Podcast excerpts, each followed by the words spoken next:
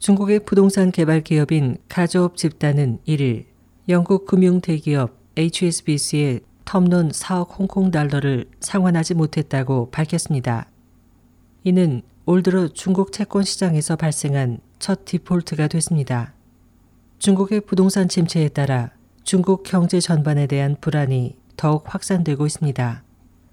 지난해 144개 중국 부동산 회사들의 매출이 전년 대비 8% 감소했고 신축 주택 평균 가격은 약 5% 하락했습니다.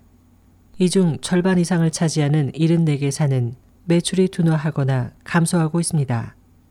중국 지방 정부의 재정 수입은 토지 사용권 매각 등 부동산에 크게 의존하고 있어 부동산 시장 불황에 따라 지방 정부 세입이 급감해 GDP 성장률에 심각한 영향을 주고 있습니다. 2009년부터 2013년까지 중국에서 부동산과 인프라 투자의 대 GDP비는 24%에 이르며 시멘트와 철강, 금융 등의 산업을 포함할 경우 부동산 관련 수요의 대 GDP비는 35%로 증가합니다. 이 같은 부동산 경기 침체의 영향으로 올해는 중국 경제의 쇠퇴가 두드러질 것으로 보입니다. 중국의 고도 성장을 지탱해온 부동산 분야에서 발생한 거대한 버블로 부동산 시장은 수급 균형이 무너져 심각한 공급 과잉을 겪고 있습니다.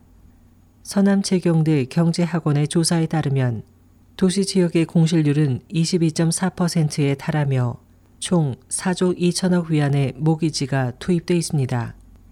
미국 뉴욕시립대 샤오밍 교수는 중국의 부동산 시장은 심각한 공급 과잉에 직면해 있기 때문에 버블 붕괴는 불가피하다며 중국 부동산 버블 붕괴에 대해 많은 예측이 있다.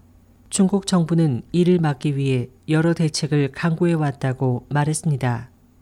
베이징 이공대 후싱도 교수는 부동산은 중국 경제에 엄청난 영향을 미친다.